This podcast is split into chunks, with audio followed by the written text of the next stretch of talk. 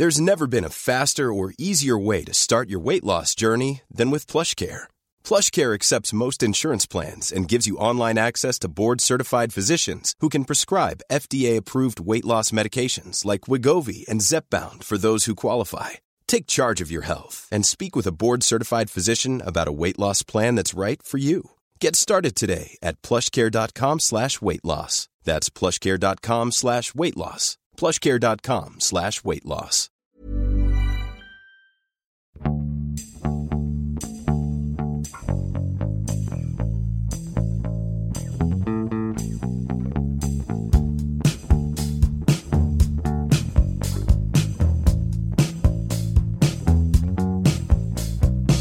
好，欢迎收听《艺术有毒》，我和骑士又回来了啊！我们接着聊了尚博的这次从波提切利到梵高的这次的英国国家美术馆的珍藏特展，然后呢，我们进入到第五部分。第五部分呢叫做呃伦勃朗和十七世纪欧洲的北方绘画。我们是不是也要再稍微解释一下？就稍微解释一下前面那个荷兰的那个低地和这个十七世纪的欧洲北方绘画大概的一个区别在哪里？发生了一些什么变化？Well, 这个其实是一块地方。呃，我刚刚说到现在的荷兰与现在的比利时加在一起组成了当时欧洲人所称之为的这个 Low Countries 低地。这个十七世纪呢，有一个很重要的历史事件，就是低地分裂。低地分裂是什么呢？是有有政治原因，当然最重要的还是宗教原因，就是在于天主教和新教徒这种不可融合的矛盾嘛。那最后的结果就是新教徒们就全部差不多都迁移到了如今的这个 Netherlands， 就是尼德兰，也就是荷兰。天主教徒呢，则大部分都留在了南边的低地，也就是艺术史上所说的 Flanders， 也就是如今的这个比利时。呃，荷兰像这个刚刚我们说的那也是巴洛克，但这个其实也是巴洛克，但它是巴洛克很独特的一个分支，叫做荷兰黄金时代。荷兰黄金时代呢，很特殊一点就在于它不是荷兰吗？新教国家，对吧？它并不怎么画宗教画，因为他们新教徒认为啊，那个不应该再画代表天主的样子啦，不啦不啦不啦，就这种事情。所以这个单元呢，更多会是很多什么肖像画啊、风俗画啊，就这种。但宗教，像之前我们老看什么圣母圣子，在这里是没有的了。那我们就进入到第一件。好， okay、这一件好像你也是挺惊讶的，可以来现场。对，这一件是安东尼·凡戴克，哇，好长的名字，我要一口气念完。约翰·斯托亚特勋爵与其兄弟伯纳德·斯托亚特勋爵，作于一六三八年。对，这是 Stewart 兄弟俩。这张画的位置我先说一下啊，其实这张画就是现场最大的一张画，差不多有个两米四，接近两米四的一张画，特别高。呃、然后画的是两兄弟，两个贵族。对对，那这幅画的关键词是二十五以及呃兄弟。这幅画呢 Anthony van Dyck 呢，他其实是我刚刚说的这个 Flanders， 就是天主教这半边的，待在天主教这半边低地的呃这么一个画家，他的师傅是鲁本斯嘛。啊，但是呢，为什么也把它放到了这个单元里呢？就是因为它很大一部分时间都是呃，在英国，英国本身也是一个新教国家嘛，然后在那里呢，它在真的是如鱼得水。为什么呢？因为那里呢的贵族最大的需求就是画肖像，而他真的是一个画肖像的能手。你刚刚说我很 surprise 这幅画能来，因为伦敦国家美术馆有一堆 Van Dyck， 但这幅在这一堆当中绝对算是上上品，这幅也是我们会在教科书中不停看到的，所以我觉得伦敦国家美术馆这次还是很有诚意的啊、嗯。这张画在现场的观感是这样的，它太大了，虽然这个展品的描述里面说里面画的这两个两兄弟啊、两个贵族啊是按照真人比跟真人比例大小，实呃实际上它是比真人大的，就差不多目测这两个人都都身高两米，就差不多这样。而且呢呃，由于它太高嘛，就是你在现场其实基本上你的眼睛只能看到他们的腰部，然后你要看到他们的脸，你得仰视抬着头看，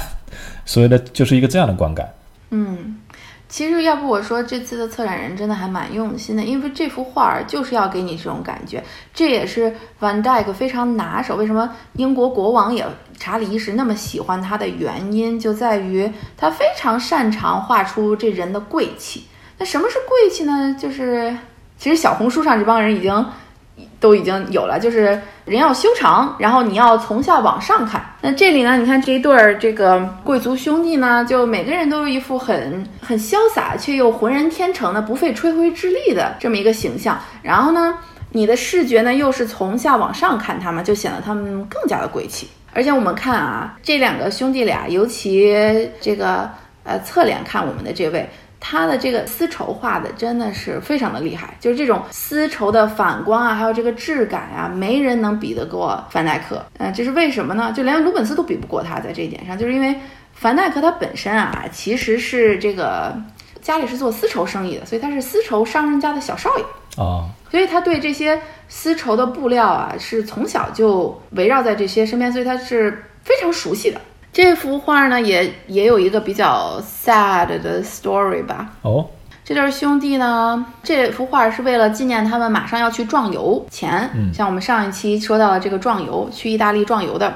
这么一个留念肖像吧。然后呢，他们就去欧洲那边壮游了嘛，然后壮游回来呢，就赶上了英国的内战。然后俩人呢就都在内战中丧生了，所以这也算是他俩一生最开心的时候画的吧。然后从此以后人生就开始滑坡。好的，那我们就进入到第二十六件。第二十六件应该没有什么悲伤的故事了，它就是一个纯粹的风景画。阿尔伯特·寇普，然后呢作品名叫做《草地上的骑士牧民：两个男孩和七头牛》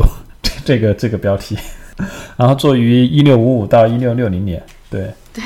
因为他画了太多类似的内容了，你就大家都得把他到底画了几头牛给标出来。对，这幅画的关键词是二十六以及牛这个字哈。那为什么他会有这？我刚才说他画很多牛，就是他是一个非常擅长画牛的这么一个画家，就是有他的作品中如果有牛，那这件作品的价格就要翻倍。嗯，他画牛是最贵的，他也非常擅长描绘就是这种平静的这种感觉。难怪这段画里面画了七头牛。对对，而且他特别特别擅长画牛，也特别喜欢画牛。哎，这幅画有就是他们所说的意大利荷式风景，为什么呢？就是荷兰啊，有这么一帮人，就是老是往来这个意大利，他们都在那边就是混嘛，就是他们就意大利取经回来，说啊，你看这是意大利那边的风景。那就是所以画的是意大利那边的风景感，就有着金光的这种，像我刚刚说 cloud 的那种，对吧？ Coop 嘛没有去过意大利，但他也有受到这帮人的影响，所以我们也能在他的作品中能感受到就是这种 cloud 的这种平静闪烁着金光的这么一个风景吧，这么说。嗯，好，那这张就到这里。嗯 OK， 好的，我们进入到第二十七件啊，这这一张呢也是一个风景画，但是他画的是一个海景。呃，作者叫做小威廉·凡德维尔德，呃，作品名叫做《狂风中的荷兰船和其他小船》，作于一六五八年。OK， 那这幅画关键词呢是二十七以及狂风两个字。这个画家啊，算是就是荷兰黄金时代有很多很多画家，这幅画的画家呢不能算是很出名，嗯、呃、但是他的这幅画还是很具有代表性意义的，就在于这个海景画啊是荷兰黄金时代新出的这么一个风景画类别。为什么呢？因为那段时间这些海景画特别的好卖，在市场上，哎，你知道的，对吧？就是十七世纪呢，是海上的霸主嘛，他们的这个荷兰东印度公司就几乎垄断了整个与东方这边的贸易，所以荷兰人对海是有很深的感情的。这幅画呢，算是就是这个海景画这一派的这么一个呃代表吧，就是在本次展览里啊，它真正如果看海景画，它是排不上名的。呃，不过这个人呢。后来呢，在荷兰这边内战之后呢，他就去了英国，然后成为了英国查理二世的这个御用画家，所以英国本土的确是有很多他的作品。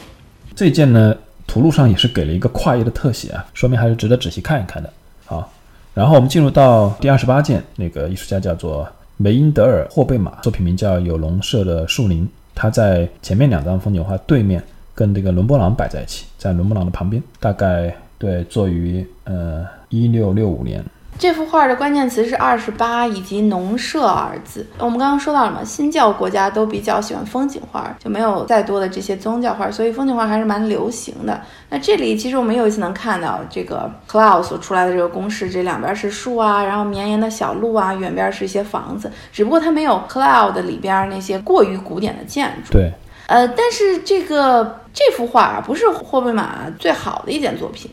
事实上他这是他被骂的那种作品，就是被当时人评为无聊啊老话这一种啊，这是这种作品。他最重要的一幅画其实也在国家美术馆，但是我想可能因为太重要了也无法过来吧。是不是画了一个什么林间小路啊什么的？呃，对，就是那幅画算是他少有的，也不算叫啥，就是算是历史上这他们这代风景画人少有的这么一个原创性比较强的作品。那幅画还是很出名的，但这幅画属于他一般般的作品，所以我觉得大家到场的话看一下就差不多得了。好，那我们就进入到第二十九件，然后风景画就结束了这个单元的。第二十九件是呃杨斯汀的旅馆内部，然后呢有一个别名叫做碎鸡蛋，呃，作于一六六五年到一六七零年。OK， 那这幅画的关键词是二十九以及鸡蛋二字哈。Jan Steen 呢是荷兰黄金时代可以算是首屈一指的风俗画画家吧，但是他的风俗画和我们之后可能会看到的这个下面一幅画德浩和那种风俗画不太一样，他就惯爱画这种阴阳怪气嘲讽世人的作品。其实这张画是整个展览里面最三俗的一张画，比爱的教育啊什么的要那个 对,、啊、对，那个爱的教育其实还是很神圣的。这幅画其实的确寓意比较比较黄吧，像是地上的鸡蛋，就是在荷兰的这种当时的语境当中代表的是那个女子贞洁的破碎，然后这个地上那些牡蛎啊呃，青口贝，这里是青口贝，就代表的因为它是有被当事人认为是有春药的成分在里面，然后还有像什么锅饼啊，还有这些其他的一些我就不具体说了啊，都是有着非常呃三俗的暗示吧，明确的指向。对，他就惯爱画这些，但是你看啊，他不光是在嘲讽世人啊，他是以嘲讽自己的方式来嘲讽这个世界。因为你看这个画里这个拽着老板娘裙子不放的这个男人呢，就是他自己的自画像，他经常会把自己的脸放在各式各样的自画像里边，呃，所以这幅画也是当时比较流行的这种画作吧，就当时这种画画成这样是有很不错的市场的。好，我们进入到第三十件，彼得德霍赫的庭院里的音乐会，作于一六七七年。 OK， 这幅画也是我本次我非常喜欢的一件作品。这个 Pieter de Hoek 呢也是这个荷兰黄金时代非常重要的这么一位风俗画画家，但是你看和刚刚的那幅 Jan Steen 相比，他的作品要更加的雅致啊，他爱描绘的是当事人更加风雅的一面。嗯，他的画呢有很多时候会被人觉得，当最早啊他被很多人认为是哦呃他学维米尔，但事实后来证明其实是维米尔学他。哦，是吗？我个人还是喜欢他多过维米尔的。对对，能看出在构图啊，在这个服饰上啊的一些联系啊，这种感觉。对，包括这个阴影里对那个男人的那个帽子啊什么的啊，维米尔也画过类似的。嗯，对，但是就是我我个人还是比较喜欢对后河的感觉，因为他的这个画描绘的那种呃，和维米尔一样也很细腻，但他的细腻更自然。我一直个人觉得维米尔的细腻很做作。你看像这里画中的这个女子，她一身华贵，对吧，她戴着珍珠项链珍珠耳环，非常精巧的头饰，但她却也只是这景色的一部分。嗯，对吧，就不像维米尔，对吧，画个珍珠都一副快看这可是珍珠耶，就这种感觉。呃，我个人不喜欢，当然这个维米尔重要性还是很重要的，这只是我个人的喜好。那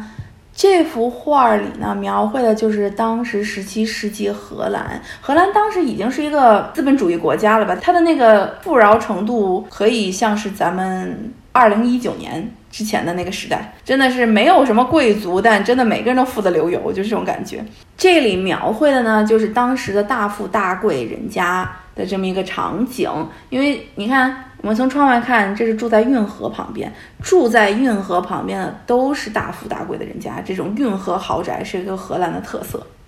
对，你看就这个门就把这个运河和里面就隔成了两个世界，那外面的话就是繁忙的运河。对对，我甚至觉得里面的这个场景都有点幽静中带着一些暧昧啊，他画出了这种氛围的感觉。对，而且呃，迪霍赫是一个很有诗意的人，你看就是在这边有在安静的呃这么一个小 party 在，然后有这么一个男子，他说我我不想要你们的世界，我要看的是窗外，然后他就在这个晚霞当中看向对面的运河。我觉得这幅画非常的美，所以我个人还是很喜欢这幅画的，我也推荐大家可以去仔细观赏。那这幅画也有一个，不会是悲伤的故事吧？你没发现就是这种所谓诗意也有一点点悲伤，就在于这段时期啊，他的作品都有一种淡淡的忧伤，就在于和他早期的有点不太一样，就是他的妻子在一六六七年的时候过世了，他那之后呢，他再画这些作品就总是有一种忧伤感在里，就像这幅画其实也是有的，对吧？对对，差不多这幅画就可以讲到这儿了。好的，反正大家如果在现场的话呢，可以在这幅画前面多停留一会儿。然后我们就进入到这个单元的压轴的作品伦勃朗，伦勃朗的六十三岁的自画像，作于一六六九年。呃，对，这算是他临死前最后一批自画像吧，三幅画中的之一。这时候的他不能算是身败名裂，但也已经算是混得不咋地了，就是也算是穷困潦倒了，对，接近破产啊。为什么？原因很多，但最主要的一个就是，这就是不节制的下场。我跟你说，他赚钱多的时候，他真的是花钱如流水，就他一点都没给自己，万一要是出事儿怎么办？就是一点都没留钱，就是赚多少花多少，这是一个他破产的最重要的原因。这张画其实现场看的人还是挺多的，就感觉就是喜欢伦勃朗的人还是挺多的观众，当然没有那个后面我们要讲到的什么红衣男孩啊、那个梵高啊 那, 那么多人。但这张画其实还是吸引了不少人。呃，伦勃朗毕竟也是艺术史上叫得出来名的人物嘛。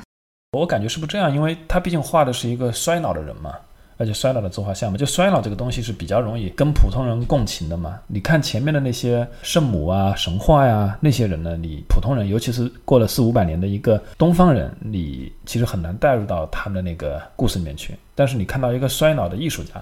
就是他那种衰老的感觉可能还是会触动你，这是我的一个感受。嗯，哦，我我可能因为看太多了还没有，他画太多了没有这种这种感受了，但是你说的也有道理啊，所以这段话其实倒没有什么太多背后的故事和细节可以讲了，是吧？嗯，对，嗯，大家就欣赏绘画本身啊。好 ，OK， 好，那我们就进入到第六个单元啊，第六个单元呃叫做卡拉莱托和十八世纪的欧洲绘画啊、呃，这个单元其实也就是我们前面提到的所谓的壮游的那个盛行的那个那个时期的一个单元啊。嗯，对。那我们就进入到第六单元的前面两张画啊，都来自于同一个艺术家，叫做卡拉莱托。然后呢，呃，画的都是威尼斯的风景啊、呃。第一幅叫做威尼斯卡拉雷基欧区的入口啊、呃，第二幅叫做威尼斯呃城堡区圣伯多禄圣殿，两张画，我们可以一起讲。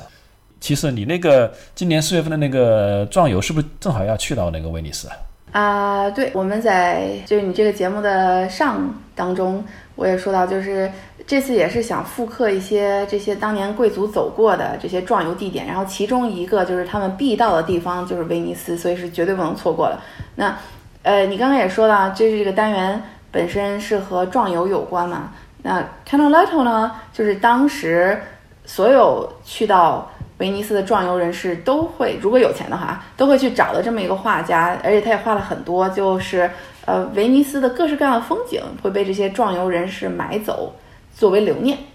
就其实就有点像是纪念品啊，比较高级的纪念品啊啊，对，明信片之类的，对，那个时候没有明信片，但是意义是相同的。那这个三十二和三十三都是他做的嘛，对吧？那我们现在去威尼斯也是这个景致是没有变的。那不过我值得一提的是啊，就是其实景致是这个景致，它有为了呃视觉效果，就是艺术效果而改编一些。楼的细节和角度，比如说像是这个威尼斯 Canaletto 的区入口这里，这个大运河入口这里，那那个塔呀，呃的那个窗户，它有有过一些变动，然后还有就是这些旁边的，呃右半边的这个运河上的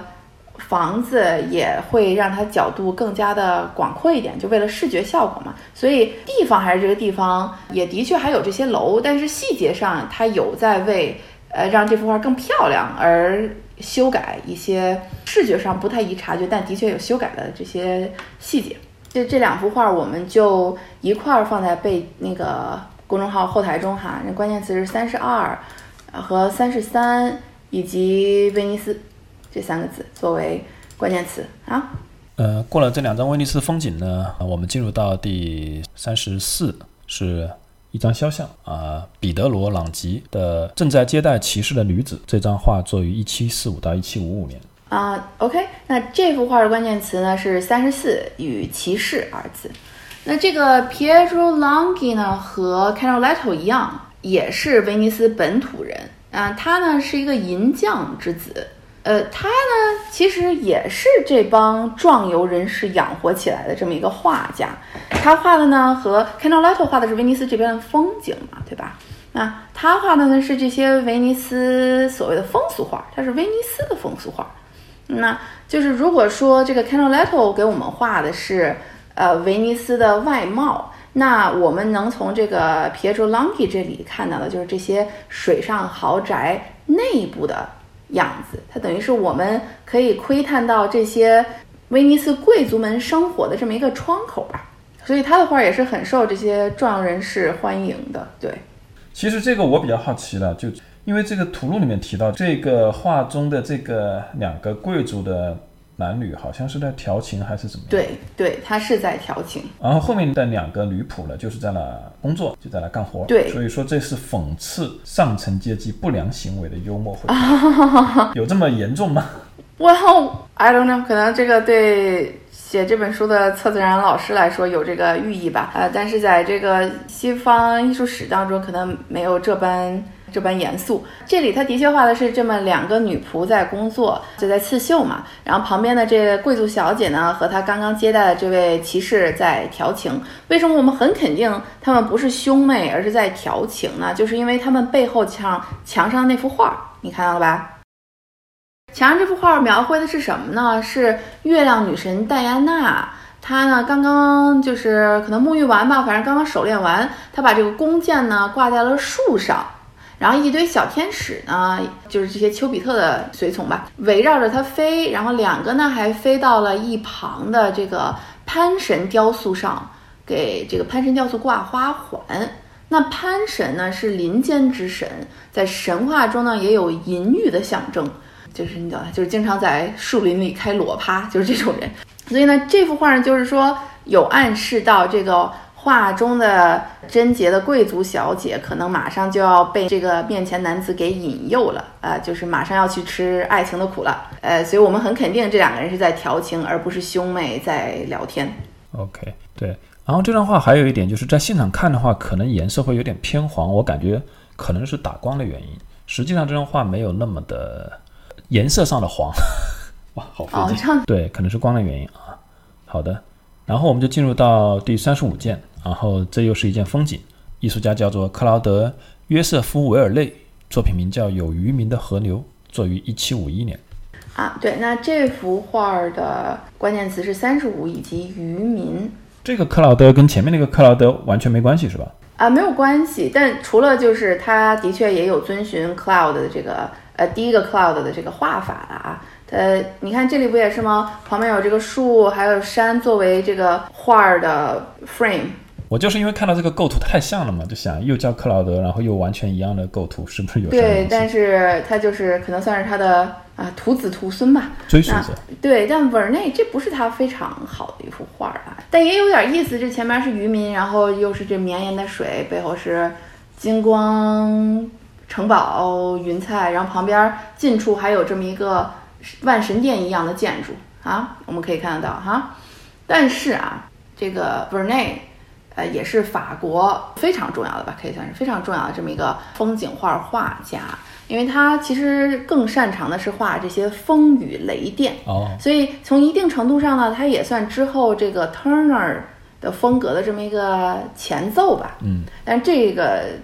这幅画一般吧，来就是去看一看也是没有什么坏处的。然后我们进入到第三十六件啊，是一幅肖像画，艺术家叫做庞贝奥吉罗拉莫·巴托尼，标题叫做班克斯费迪约翰斯科特肖像，作于一七七四年啊、呃，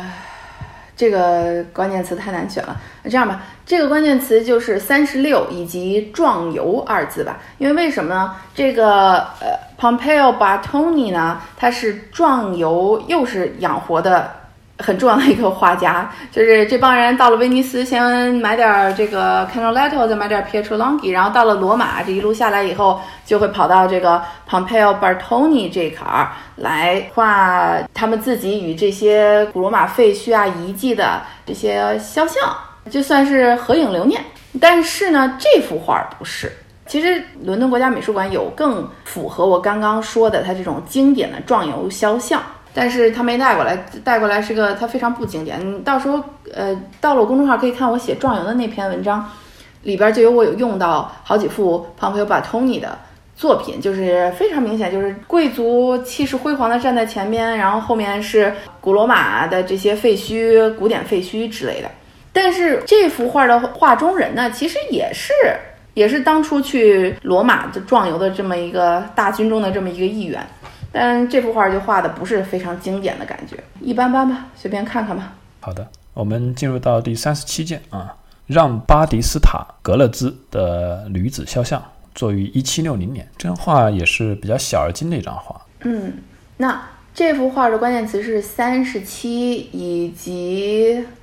美人，关键词是美人。这幅画呢 Greuze 呢是一个很有意思的艺术家，就在于他在十九世纪，从他十八世纪活着的时候一直到十九世纪，他的名声都非常很盛的，但是过了二十世纪以后，他的名声逐渐开始没落了。就是他当年名字有多么出名呢，价格有多么的高呢，就像福尔摩斯在写就是福尔摩斯系列里边，这个 Sir Arthur Conan Doyle 写他的福尔摩斯系列的那个恐怖谷里面还有说到呃 Greuze 的一幅画，说福尔摩斯说他的宿敌 Moriarty 就是呃有了很多他不应该有的钱，然后他当中甚至还拥有一幅 Greuze 的那个作品，就是就是来证明他怎么能有那么多钱呢，他怎么能买得起 Greuze 的画呢，那个时候是他名声最盛的时候，但是近些年他开始没落了。这幅画呢其实是一个有着洛可可配色的，也可以算是洛可可的这么一幅肖像画，但是 Greuze 呢不算是完全的法国洛可可画家，他算是洛可可与新古典主义这么交接的这么一个人物。嗯嗯，不过我觉得这幅画很有意思，就在于就是这就是洛可可嘛，娇艳娇美，然后有这种马卡龙色，对吧？但是下一幅这本单元的最后一幅郭亚的那个女子肖像就和她完全不一样的风格，对吧？嗯，对，我们就直接进入到第三十八幅吧，就是弗朗西斯科·德·戈雅的多纳伊莎贝尔·德·博塞尔，作于一八零五年，是他很很有代表性的一张画，对吧？呃，算是他比较不错、具有代表性的这么一幅画吧。因为我对这画很熟悉，就在于它是我大学艺术史教科书的封面，所以我我到现在仍然有这个这本书嘛，就是这个厚厚的书上封面就是这个女子的脸。嗯。那这幅画里的女子和刚刚呃 Greuze 他画的那个女子感觉已经完全不一样了，对吧？对，完全不一样。那个，因为她穿的是一个黑色的衣服啊。嗯，而且她整个的人的这种精气神也是不太一样的。这身衣服啊，这个还有黑色蕾丝披肩啊、头饰，呃，都是西班牙那边当时很流行的这么一个打扮，呃，叫做啊 Mantilla。这种衣服呢，最初是在西班牙那些底层女子圈子里流行的，后来就被贵族们捡去了，觉得很好看。这位画中人士就不是什么贫困人士啊，她老公是西班牙王国的国务卿，专门管理西班牙在美洲这边殖民地业务的，所以他是一个非常位高权重的这么一个画中人。嗯，我看就是这个对这个画的介绍一直在强调，就是这个黑色的这个蕾丝啊怎么难画，这个头饰啊什么的。是这样吗？或者说这个这个衣服本身也很特别？呃，衣服本身很特别，但是在于这个蕾丝的感觉。你看，郭雅是艺术史上非常重要的人物，是越不过去的。嗯，这幅画也许不是他最重要的作品，但也很不错了。呃，因为这幅画很能体现他，他是一个从洛可可直接跳到浪漫主义的这么一个人物，他越过了新古典主义。嗯，你看他的笔触非常的流动性很强，非常的狂放。这也是浪漫主义一个比较明显的这么一个风格特征，所以这幅画来我也觉得还是蛮高兴的。对，嗯，这么细节的这种蕾丝，其实可能画的时候画的挺快，是吧？嗯，它能画的很快，然后也能画出就是这种感觉，对吧？这个感觉还是蛮难画的，就是你怎么能画出那种就是笔触比较流动，然后又能画出蕾丝的那种薄薄的透明的感觉，那这个就是郭亚比较厉害的。好的，然后这个单元有一点我要提一下，就是我后来看我拍回来的照片呢，这整个单元啊的照片都明显的就是色彩是偏暖，有点发黄，我不知道是为什么，是灯光呢，还是说因为正好他们的框子都是那个金边框的原因，食物的颜色其实没有那么的暖，可能偏冷一点，尤其是像人物的皮肤其实是比较白皙的，不是那个偏黄色的那样的一个皮肤，如果你肉眼看到的是比较偏黄的话，说明可能颜色有点点不准啊，这是一个小的细节。好的，那我们就进入到大家比较熟悉的一个单元了，梵高和印象派绘画。其实你觉得带过来的作品质量怎么样？因为印象派相对来讲大家就比较熟悉嘛，尤其是那个梵高的向日葵有没有来，可能有点点遗憾。那实际上带过来的东西还可以吗？还还行吧，有的还是可以的，但有的是相对有点敷衍了，像萨金特那个。不过这也不怪他，因为我们就先进去一幅一幅说。好的，第三十九幅保罗塞尚的画室中的火炉，作于一八六五年，是非常不塞尚的一件作品，好像是一件早期的作品。嗯，那这个塞尚的重要性就不用多说了，尽管这像你刚刚说的呃，并不是他最经典的作品。那这幅画的关键词是三十九与塞尚。那他呢作为后印象派甚至是立体主义的这么一个先行人啊，呃，但他你不要看他好像就是称为呃现代艺术之父，但他最初也得从临摹大师开始画起，像是这幅画就是他在卢浮宫临摹那个沙丁的作品的这么一个呃结果吧。不过这件作品有一个第一个收藏人还是十分值得一提的，就是正是他那个发小，法国最重要的自然主义小说家埃米尔·佐拉，就埃米尔·佐拉就是他的这幅画的第一个收藏人，所以这还是比较值得一提的。哦，但是好像不是他捐赠的啊，后来可能要到别人的手里，然后又捐赠给了这个英国国家美术馆。对对对，应该是辗转了好几手。好的，那我们就进入到第二件啊，第四十，保罗高更非常像塞尚的一张画，我当时就把这张画当成了塞尚作品，叫做《窗前果盆和啤酒杯》，作于一八九零年。嗯，那这幅画的关键词是四十与高更哈，这是关键词。那这幅画为什么说你说像塞尚也是，那代表你入门了，就代表你懂了，你知道吧？就是因为高更非常喜欢塞尚，而他最喜欢的塞尚的作品就是塞尚的水果碗、杯子和苹果。那这幅画呢，算是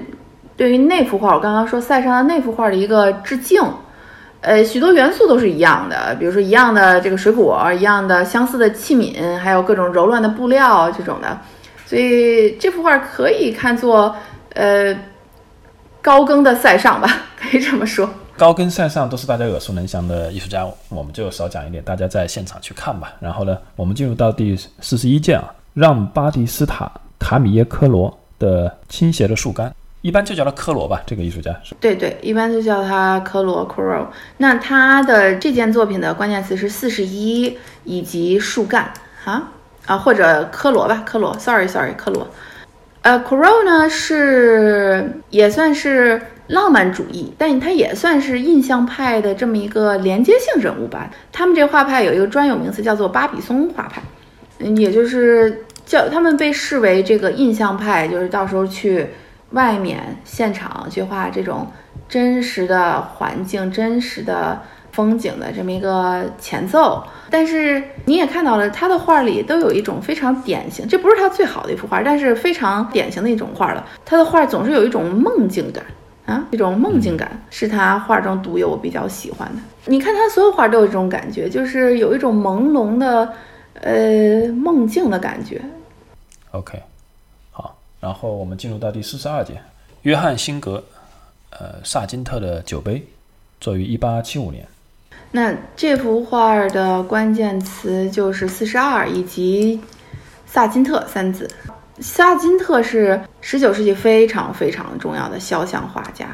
那他可以算是一个人称霸了整个肖像界。呃，所以我也不太明白为什么会带来他，呃，一个竟无花来，你知道吧？呃，当然也有情可原，因为伦敦国家美术馆本身就没有太多萨金特的藏品，哎，也能理解吧？他说那就了胜于无。我说这幅画呢，虽说不是很重要，但算是他十九岁时就还没有出道时的这么一个写生。呃，我们还是能看到这种印象派的影响的。啊，就是你看他也是在户外作画，对吧？然后笔触也很是流动，也有特意想刻画这种光影之间的感觉，所以这些也都是有印象派的元素在内的。只不过他之后已经远远超越了，就是他的呃他的作品的肖像画的作品都难以只用肖印象派三个字来界定，所以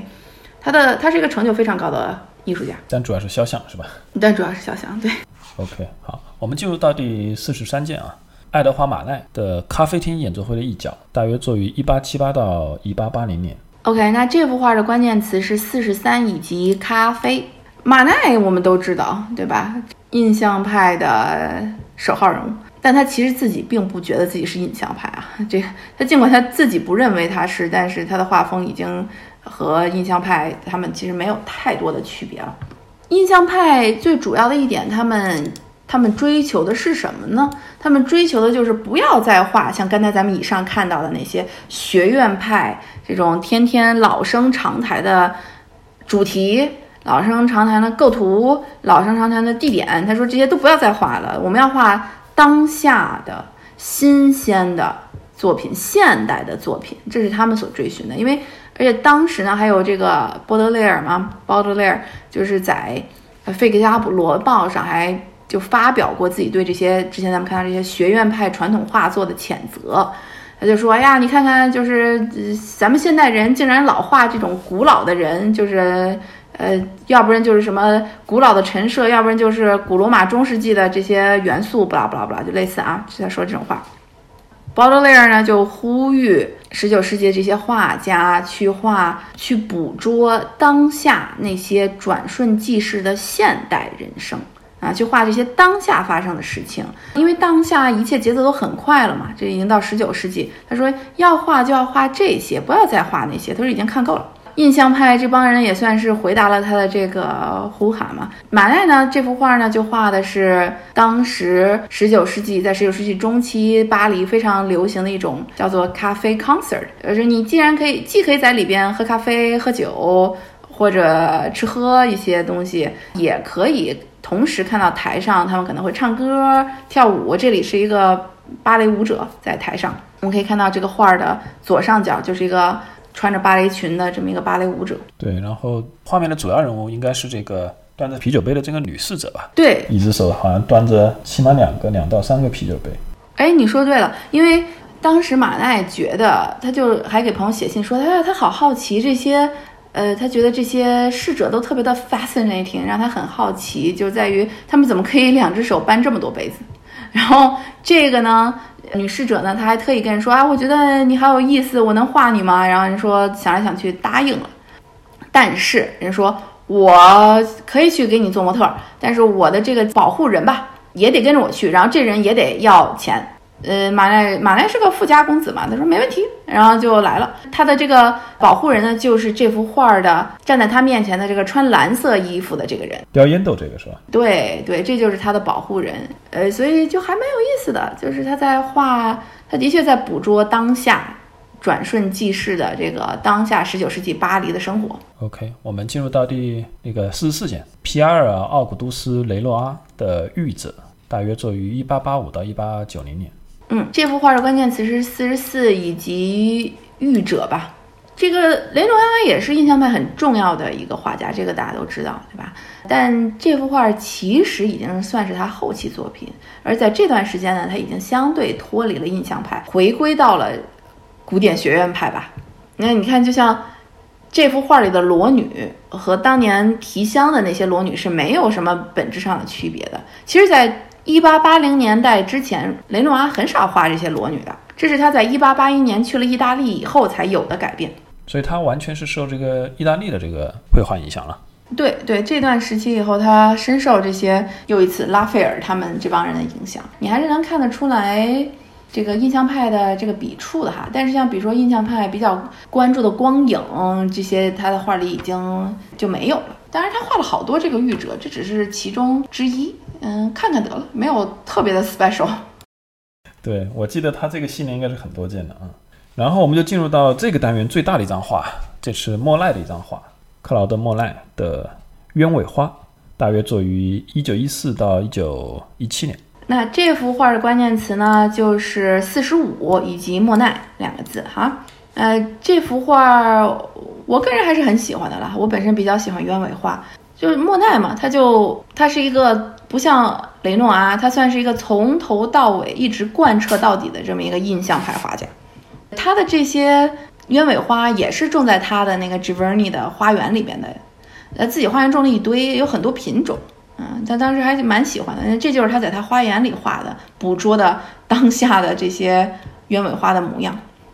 说实话，那个这张画因为呃尺寸太大了，它高两米嘛，加上框啊就非常大了。然后呢，印象派这个展厅呢，它的它中间是因为因为有一些供你休息的椅子，所以导致你观看莫奈这张画的时候，你站在这张画面前啊，你不能退得特别远，你就被迫就很近的去看。哦，这样子吗？其实这张画应该要隔远一点看，效果会比较好。对，这个画远看才是欣赏它的角度。同时又是因为灯光的原因呢，导致它的顶端其实有点反光，所以导致展示效果确实没那么好。好，然后就是这个单元的明星作品梵高。 嗯, 嗯梵高呢，这张画面前也是不断的站满了人，所以你很难找到一个正面的角度去看，但这张画确实很值得去近距离的去欣赏吧。这件作品叫做《长草地与蝴蝶》，作于一八九零年，那基本上就是梵高去世前的最后的一批作品了。嗯，这幅画的关键词呢是四十六以及梵高。这幅画我知道你刚刚一直说想要伦敦的那个向日葵过来，我个人还是很喜欢这幅的，就是向日葵真的太过于热烈了，我有点无福消受。这幅画呢，就像你刚刚说他临死前，所以是他晚期的作品，真的算是他晚期的好作品了。我个人感觉没有那么的激烈了。然后画这幅画时啊，他其实是在医院的精神病科住着是画的，所以这其实画的是医院外的这么一个草坪，而且你仔细看这个草坪上还会有这个蝴蝶在飞舞。对，白色的蝴蝶，他依然有在细微观察这个世界，这点我觉得还是蛮有趣的。就虽然它没有天空啊，就是画的左上角给了我们画了一个小过道，所以这也给了咱们一个视觉的角度和深度，让你知道它到底是在画的是什么。就等于其实就是它的角度是从站在画的右下角往前看，往左上角看这么一个角度。我觉得这幅画来还是蛮，我觉得还蛮有意思，因为人人都知道向日葵，但是并不是很多人看过这幅作品，而且这幅作品自有它的这种妙趣在内。嗯 ，OK， 所以大家不要光顾着拍照，还是把握一个机会，好好的去看一下，用自己的眼睛去看一下原作吧。嗯，最后一个单元就是这次展览的一个压轴单元，是呃第八个单元，透纳和英国绘画。第八个单元的第一张画，第编号第四十七件，是托马斯·根斯伯罗的《拉尔夫·索姆贝格医生》，作于一七七零年。这张画也是一张特别大的画，呃，高两米三三，是在那个侧面的一堵墙上面，特别高的一张画。嗯，这也是 Thomas Gainsborough 的这些肖像画也觉得很大。呃，这幅画的关键词是四十七以及医生二字哈。呃 Gainsborough 啊，算是在英国，就不光是英国，就西方艺术史上也是有呃很值得一提的地位的。他雷诺兹 Joshua Sir Joshua Reynolds 以及 Gainsborough， 他们俩算是一生的死对头嘛，但他们都是那个时代的非常重要的肖像画画家。那个相比于雷诺兹更偏向于新古典主义的那种感觉呢，呃 Gainsborough 还是有一些洛可可风格在身上的。就是你看像是，但是又在这个洛可可基础上呢，它又有一些有一些浪漫主义的前奏在里面。你看它这里面它的笔触十分的狂放洒脱，对吧？那背后的这些风啊云啊树啊啊，这都是笔触很是流畅，但是在这份洒脱当中呢，你又是能看到透露出那种甜美的。那这是 Gainsborough 非常独此一家的这么一个风格和特征。而且他也是一个捕捉光影的这么一个行家，到时候大家去的时候可以看这个医生的嘴唇上，他连医生嘴唇上的那个反光都画出来了。这个可能会有点难度，因为因为现场的反光比较严重。哦，这样子，这种大的画都是这样。哦，没关系，我我会放在后台的，我你们会看到的。 OK， 好。哎，你刚刚提到的就是跟这个跟斯伯罗就是呃死对头的这个雷洛兹爵士，他这次没有画来现场吗？嗯，对，我也很惊讶他竟然没有。我觉得如果要来的话还还会蛮有趣的，因为国家美术馆，伦敦国家美术馆收了不错的好几幅不错的这个 Sir Joshua Reynolds，呃，但是就相比之下嘛，这个 Gainsborough 更招王室喜欢，呃，但是呃这对死对头也就互相一辈子就这么斗下去了。呃、但呃 Gainsborough 也也是他在肖像上的成就也不是雷诺兹可以盖过去的，所以两个人就一直一生这样寄生于何生亮。这个雷诺兹是不是也跟壮游有关？对，雷诺兹啊，我前段时间在公众号写的那个介绍壮游的文章里，我们就有说过，他是一个，他其实最初还是个就是蛮穷的这么一个人嘛，但是他虽说人穷啊，但志不穷，他他特别特别想去壮游，然后呢，他就端了个板凳，然后就去那个 Plymouth 港口往那一坐，就天天向空气乞讨，然后就还真让他给乞讨来了，呃，一个船长，然后就是说一个舰长吧。皇家那个海军队的舰长说，哎呀，那这个那我带你去吧，然后就真的也带他去了欧洲大陆壮游。然后从此以后英国本土绘画就不一样了，然后雷诺兹就在英国开山立派了。对，好，我们就进入到第四十八件啊，那个就在这个根斯伯罗的右边啊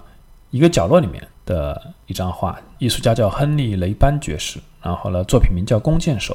作于大概一七八九到一七九零年。 OK， 那这幅画的关键词是四十八以及弓箭二字。这幅作品啊，就是这个艺术家啊，他的重要性在西方艺术史本身嗯，应该排不上什么名，但他在英国本土艺术史上还是算是比较重要的。他其实是苏格兰画家，他更有名的是一幅呃滑冰的溜冰的这么一个作品，大家应该看到过，就一个牧师穿一身黑的牧师在冰上滑冰，那就是他的作品。那他呢也是画肖像，就是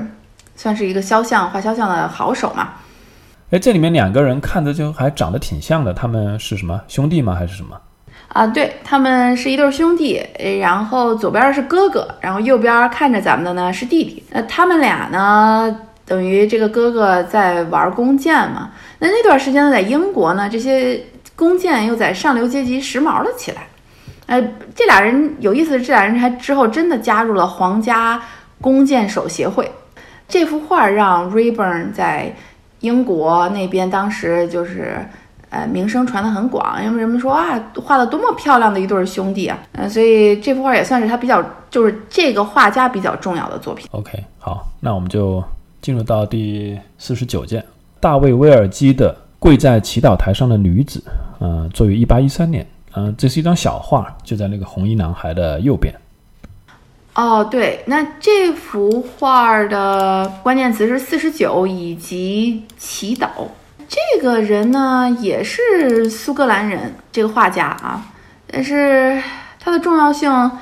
就还不如这个刚刚那位 Rayburn 呢。可能是不是因为正好也是红颜色，所以就跟这个红衣男孩摆在一起吧，搭配一下，就一块蹭着来了，是吧？也有可能，也有可能。画中人呢，这个画家本身也做过维多利亚女王的画家，不过这又是一个悲伤的故事，就是这个画中的小姑娘呢是 Marlborough 伯爵之女 Lady Augusta。这幅画完成的那一年呢，也是他去世的那一年，所以很多学者认为这可能是父母让画家画的这么一个纪念画。哦，好，那我们就进入到第五十件啊，一件风景画，约翰康斯特布尔的史特拉夫磨坊啊，作于一八二零年。对，这幅画的关键词是五十以及磨坊。Constable 呢是艺术史上非常重要的画家，他呢被认为是在Cloud 之后又一次呃改变了风景画走向的这么一个画家。他当然也知道 Cloud 的那些画法了，他是完全照他都得学习嘛，所有学风景画人都得学 Cloud， 呃，但是他就想要画更加贴近自然的，你知道吗？他要画就是更贴近自然的、更没有那么公式化的风景。那他的画，这幅画你当时去了，你感觉如何呀？我觉得这张画就是很安静的感觉，好像就是我问你意思是大小啊？这张画很大，这张画单独占一面墙了啊。对，那这幅画其实还不算是它最大的，但这也是 Constable 一个当时在有被英国人骂但在法国很红的一个原因，就在于他用很大的尺寸在画这些不值得一提甚至连个古堡都没有的英国乡间。英国人说那这至于一破磨坊，至于画那么大吗，对吧？但是法国那帮浪漫主义画家像戴勒匡啊、杰尔寇这些人，他就说哇还可以这么画画，他说这简直是呃一股自然的清风吹向我们。他说人家说呼吁说不要再画那个 cloud 那些了，看腻了，你知道吗？我们要学习这个 Constable。所以这个 Constable 也是很重要，这不是他最重要的作品，但也不错了，也不错了。对对，这张画大概宽一米八，确实挺大的。嗯，对，也确实没画啥重要的，或者是有什么历史价值的东西在里面。对，但是这就是他就说这也值得画。他说，呃，他很多这些都画的是他童年时候的乡间嘛，就是说我我的感情也值得，对吧？我的感情也值得。好，然后我们就剩下最后两张了，压轴的作品，然后是第五十一件。托马斯·劳伦斯爵士的查尔斯·威廉·兰姆顿肖像，然后别名叫红衣男孩，作于一八二五年。 OK， 那这幅画的关键词是五十一以及红衣男孩吧，四个字啊，它的重要性我们给它四个字的关键词。这幅画你去看了，你当时跟我说哇堵得人山人海，是不是？对，这张画是现场围了水泄不通的一张画了，所以为什么我一进去先被拐到英国厅去了？哦，这样子。本来应该从左手边进嘛，我一进去就跟着就这边人多嘛，就英国厅人最多嘛，最多的，而且就是围着这个红衣男孩嘛，我就不自觉的就跑到这个厅去了。没想到这个厅其实是最后一个单元，而且就这个厅就是你去了你就我不知道是不是因为灯光打在这个红颜色上，又让这个红颜色更鲜艳，所以呢就导致就是其实这个原作可能没有那么的鲜亮。但是实际上你的观感就是那个红颜色特别的红，我们中国人比较喜欢红嘛，就又过年嘛，所以呢这张画反正就是无数人围着它拍照。然后那个还有一个原因呢，当然就是因为这个小女孩，这个小男孩，小女孩真的就是你不隔近看的话，你可能隔远看以为是小女孩，因为她长得太太可爱了嘛。所以我我在那等着拍照的时候嘛，就听到前面两个小女生，估计还是中学生嘛，就说这么可爱一定是男孩子，啊、哈哈想掐一把啊什么的，想想掐一把还行。真的真的真的，对，因为我在那等着拍照就，就就被迫听完了他们这些所有的悄悄话。对，轮到我的时候，我也是一通狂拍，一通狂拍。一个大叔挡在我前面，不断的挡住我的镜头，他就用他的可能是华为手机，不断的在那放大、放大、放大，可能放大到那个焦距最大，可能是二十倍吧，就去拍这个小男孩的眼睛啊、嘴、天哪、嘴唇啊什么的。就每一个人在这张画面前，基本不拍个十张八张都少了，都拍个几十张才肯走，就亏了哈，就亏了是吧？差不多就这样吧。所以我感觉到了现场，这张才是整个展览真正的王者，是这一张。嗯，火得如此的异军突起是吧？也让策展人没有料到。那这幅画也的确是蛮重要，也的确真的很好看，很迷人。我以前在我的微博还有公众号上不都给粉丝讲过这幅画吗？真的很很迷人。那这个呢，尤其这个画家呢 ，Thomas Lawrence 是非常擅长捕捉这些童年小孩子的，也有大人的肖像的那种精气神吧，就是他们当时的一种氛围，是一种氛围，他非常能捕捉这种氛围。那 Thomas Lawrence 呢，也是英国肖像画三大巨头的最后一位，第一位就是呃我们刚刚说的 Joshua Reynolds， 那个虽然是个穷鬼但依然想壮游的这位。那第二位呢就是 Gainsborough， 这是这次来的这这位。第三位就是 Thomas Lawrence， 那他比他们都小，所以在他们两个人相继死后呢，他成为了英国肖像画当之无愧的掌门人。这幅画呢算是画在他晚期吧，然后但是却被称之为他的大成之作，就是他的 masterpiece。 这幅画呢，画中人又是又是一个悲伤的故事。这个悲伤的故事就是这个小男孩在画这个画这个的时候呢，差不多七岁，这叫 Charles William Lampton， 对，差不多这个七岁嘛。然后他父亲呢是第一任 Durham 伯爵。那画这个时候他是个活蹦乱跳的小男孩，你看他 Thomas Lawrence 把他呃，这幅画已经有了这种浪漫主义的氛围在里面嘛，就是你看在，在他像是在树林中刚刚探险完的这么一位小公子，然后在月光的海面下，然后坐在石头旁开始反思自己的人生吧，可以这么说，就有一种浪漫主义非常推崇的忧郁感在里面。但是就是没有想到啊，画完这幅画四年后，这个小男孩呢就也死于肺结核了。那这幅画呢就一直留在了这个小男孩的家族里，但哪怕就留在家族里啊，它依然是英国非常出名的画，它还变成过英国的邮票。那直到二零二一年，也就是前年，这幅画才被英国国家美术馆给那个收购了，好像是九百万英镑，不亏。你看这给他带来了多少票价这次我国人就对他的喜爱，这幅画就真的还是还是很迷人的，还是很迷人的。一个小男孩在林中冒险完嘛，但其实此刻才是他一生冒险的开始，然后没想到没过几年就病逝了，就也是蛮让人唏嘘的。我是注意到嘛，因为走到最后嘛，就你如果按照这个原本的动线呢，你走到最后才会发现这张画嘛。然后前面的话，其实代表着西方艺术史这个脉络里面比较少出现这个小孩，尤其是十岁以下吧，就这种童年时期的这种小孩，因为我看到就是正好在这张画的当时嘛，就是其实才出现一些社会的思潮，比如说卢梭啊什么的，他们提出的观点就是说，呃，才把童年作为一个独特的一个人生阶段，而以前的话可能就不太当回事儿，就是可能你一个小孩的话就没没太把你当人看，是不是有这么一个看法？当时嗯，差不多吧。对，就是不光是穷人家的孩子是这样，就是贵族有钱人家的人也是这样，他觉得小孩子就是不能跟我沟通的小小人类，既然不能沟通，那就送到奶娘那里照顾好了。嗯，你说的不能沟通是指他们学会说话了依然被视为不能沟通，是吧？对啊，就觉得小孩子也控制不住脾气，又吵又闹，然后就挺烦人的。然后贵族们心想，我这晚上还得开 party， 早上起来哪有空搭理他啊，对吧？就一律塞给奶娘。但是大概就是十八世纪末期开始，就像刚刚说，有这种说啊，这个孩子你不能，他不是畜生，你不能把他就塞给什么乡间的奶娘，让他在那块儿野生野长，然后说会说话了再带回来教他做这个贵族的礼仪。你应该从小就给他爱与保护啊，然后和他就建立情感啊，这就是慢慢才有的，但早期是没有的。哦，这么晚。也就是说那那个时候，比如说你哪怕是身为那个什么皇子、什么公主什么的，也是差不多。呃，你顶多你的奶娘更加的就是多一点，然后就是更你住所更干净一点，但是呃 basically 你也是没法参加这些贵族大人的 party 的，然后你也不能去和他们一块上桌吃饭。呃，然后当然当然我说的这只是一个大部分人是这样，你也保不齐有那就是怜爱孩子的父母，这是人类的情感，你是无法控制与支配的。就有些人就喜欢孩子嘛，对吧？现在是甭管喜不喜欢孩子，都得强迫你喜欢孩子，但那个时候就是呃无所谓，你知道，你喜欢就喜欢，不喜欢就不喜欢，大部分都不喜欢孩子，就这样子。但是的确慢慢慢慢的，大概十八世纪就是所谓的 enlightenment 的那个启蒙时代之后，开始有了这种对人性的反思。这段话其实还有一点吸引人，就其实就是他这个小孩穿的衣服啊、呃，还有这种红颜色嘛。就如果我觉得可能换换一件衣服、换一套衣服、换一个颜色，可能都没有这么吸引人。嗯，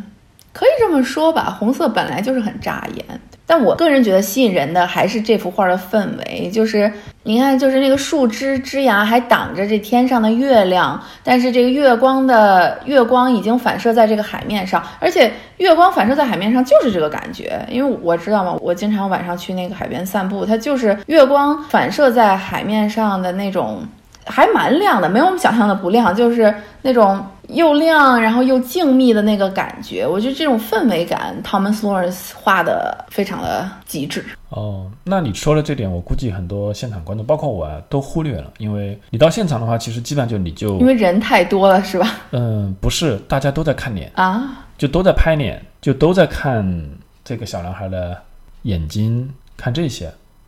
所以其实你说的这个背后的这个背景啊，海面啦、啊，这个月光啊什么的，我觉得其实是容易被忽略的，反而容易被忽略。当然整体形成的那个氛围我觉得大家能感受到，但是焦点的话就大家手机全都对准着小男孩，对着你。OK， 可能我也不知道，就是他的确是一个很漂亮的小男孩了，但是也无需过于相信，因为所有的肖像画家都是美图秀秀能手，你也不知道真人画长什么样子，所以我对他们都免疫了。肖像里的美人男男女女老老少少太多了。好，但这个确实是这次展览呢，我觉得最大的一个惊喜，对于上博来讲，对对对，非常大的一个惊喜。我觉得来了也真的是让我觉得哇哦，就觉得这部都来了，那真的是就为这一幅，我觉得也是值得去看的。嗯，好，那我们就进入到最后一件，威廉透纳的海洛和利安德的离别，作于一八三七年，在红衣男孩的对面啊。那这幅画的关键词呢是五十二以及离别。那这个说完这个也是我们这幅这整次展览的最后一幅，也就和大家到时候就离别了。那这幅画呢是 Turner 的晚期野心比较大的一件神话风景作品。他其实有很长一段时间都不再画这些画中里边带人物了，他的晚年就又回到了这种具有人物以及一些故事的风景。这幅画呢描绘的呢是一个古希腊的爱情故事，然后又是又一次悲伤的故事。故事呢就是海洛 Hero 是这个 Aphrodite 就是美神神庙的女祭司。那这个神庙呢就位于这个赫勒斯旁海峡边上的这个高塔中。那这个海峡呢也是分开欧洲与亚洲大陆的这么一个海峡哈。那但是呢他却爱上了一位呃身处于对面呃就是海峡的另一边，就是身处于亚洲大陆的这边这么一个男子，叫做呃 Leander。 那故事就是怎样呢，就是故事就是这对恋人呢，这个 Leander 呢每晚呢呃就会游过来，就是游过整个海峡来会他这个情人。那 Hero 呢就在他的这个女祭司高塔上呢给他呃点灯，这个 Heroes 呢就看得到，然后就一路就可以追随着灯的指引游向他的爱人嘛。但是有一晚呢这个灯呢被风吹灭了，这个 Hero 呢没有看到，那没有了灯火作为指引的 Leander 呢最后就淹死在了海中。然后呢这个 Hero 呢看到了这个 Leander 的尸体后呢也很就是伤心欲绝，然后就也从这个塔上跳了下去，追随这个情郎一起赴死了。那这个画的描绘呢就是其实故事背景是这样子。嗯，但他画的不是这个悲剧发生之后，是在之前。嗯，对对，他画的其实是这个这对恋人最后一次的相聚。那这次别离后，这俩人再见就只能在地府中相见了。不过这件画很有意思的点就在于 Turner 呢并没有把这两个故事的重要人物放在画的最明显的中心处。嗯，他们其实是在暗影里。对，我也找了半天。对，我们能看到的这个人物呢其实是这个丘比特。丘比特呢你看他背后还有翅膀，对吧？他的右手提着灯，左手提着火炬，然后就为这对恋人就是点灯呐喊吧。然后他背后的地上呢就是他抛在地上的、甩在地上的他的那个弓箭。那这对恋人在哪儿呢？这对恋人就在你就追随着丘比特的眼神往海面上看，他们就在这个海面上，这对恋人正在相拥。对，那就是这个 Leander 又要游回去的这一幕。所以对，它是在这里像两个影子一样啊，画得很薄。对，也有点预示着这俩人就是一种幽灵的感觉了，就到此为止了。但是这幅画啊最整体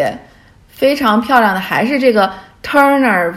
最擅长的描绘这种风卷云涌气势的这个整体风景，对吧？这个海面上的海浪，然后以及就是你看他虽说画的其实并不精细，但我们能感受到这个波涛汹涌的感觉，对吧？然后以及这个风吹散，然后有这么一点点月牙露出来的这个样子，就是这个就是 Turner 最擅长的，他就很擅长就画这种崇高浪漫的风景。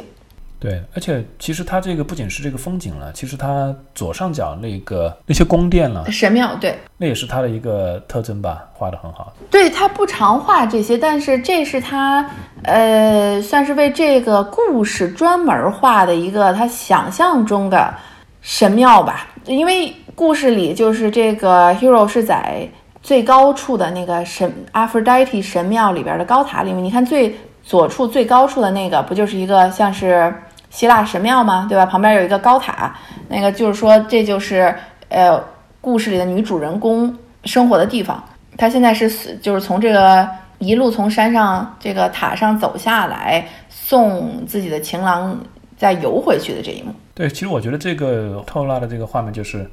它给你的感觉不是在画故事的那一幕，其实你能会想象到这个故事前后的会发生什么，包括这个整个天空的云呢、嗯、其实它给你一种动感嘛。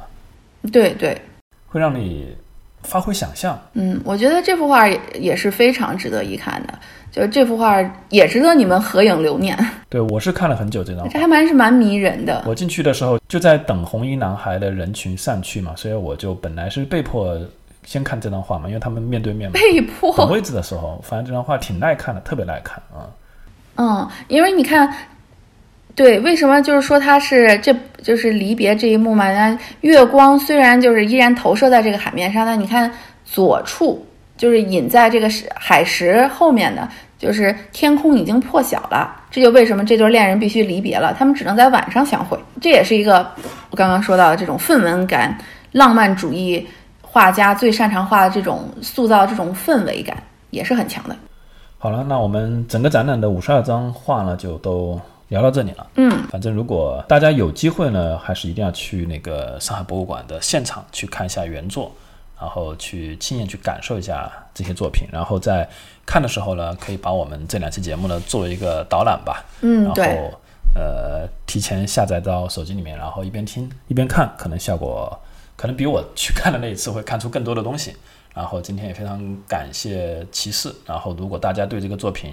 有更多的兴趣，比如说呃，我还是强烈推荐大家除了看现场以外呢，还去看一看我们在公众号上给大家准备好的一些高清大图，因为确实颜色上会有一些区别，呃，然后通过对比再来去发现更多的东西吧。呃，对，大家可以就是关注我的这个公众号骑士 A R T， 然后你就输入我们这次在栏目中说的这些关键词，就可以提取这些细节图了。那具体的这些呃关键词啊，我到时候会拉一个清单，然后胡胡也会放在他的公众号上面，方便大家去那个自取啊。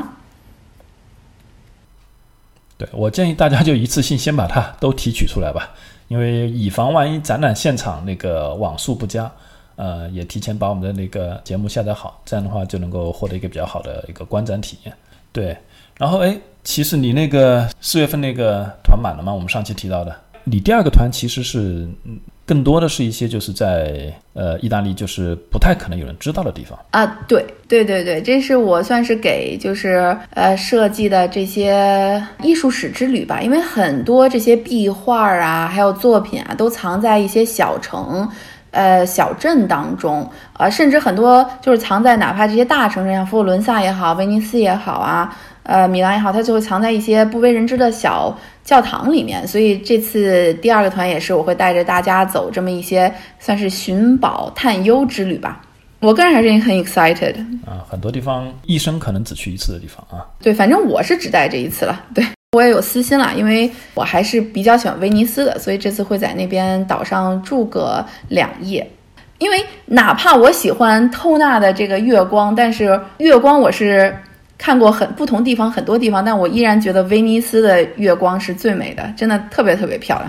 哪怕大家不跟我一块儿去玩，我也推荐一定有生呃之年去威尼斯的这个岛上住几天，就是你就能享受到威尼斯它本身的那种美感。因为白天有很多游人嘛，就乱糟糟的，让你感觉很很难受，但是一到晚上，就是这些没法住在岛上的人就全部都退却了嘛。到时候那个这个威尼斯岛上夜晚的圣马可都没有什么人的时候，是我觉得威尼斯最漂亮的时候。嗯、呃，先预祝你们的两个团那个、哦、可能你放出来的时候已经全满了。对，然后如果大家感兴趣，去关注一下骑士的公众号，里面有关于这次那个壮游的一些具体的细节。我们今天也辛苦骑士陪我们一起录了三个多小时，快四个小时。哎，没有，我觉得还蛮有趣的。我是喜欢，我真的觉得真心觉得这次上博这个展非常的不错，否则我也不会就是抛出我人生中四个小时来做这个，因为我觉得大家真的不要错过。那今天就录到这里。OK， 拜。听艺术有毒播客，艺术有毒是由两位艺术从业人员主持的艺术读书的跑题节目。我们的节目可以在 Artist Poison 官方网站以及所有泛用型播客客户端收听。您只要搜索“艺术有毒”，读书的“读”就可以找到我们。另外，欢迎关注我们的微信公众号和微博账号，以便获得更多与节目有关的信息。也欢迎给我们留言、转发和好评，支持我们做出更好的节目。Mom deserves the best, and there's no better place to shop for Mother's Day than Whole Foods Market. They're your destination for unbeatable savings, from premium gifts to show-stopping flowers and irresistible desserts. Start by saving thirty-three percent with Prime on all body care and candles. Then get a fifteen-stem bunch of tulips for just nine ninety-nine each with Prime. Round out Mom's menu with festive rosé, irresistible berry chantilly cake, and more special treats. Come celebrate Mother's Day at Whole Foods Market.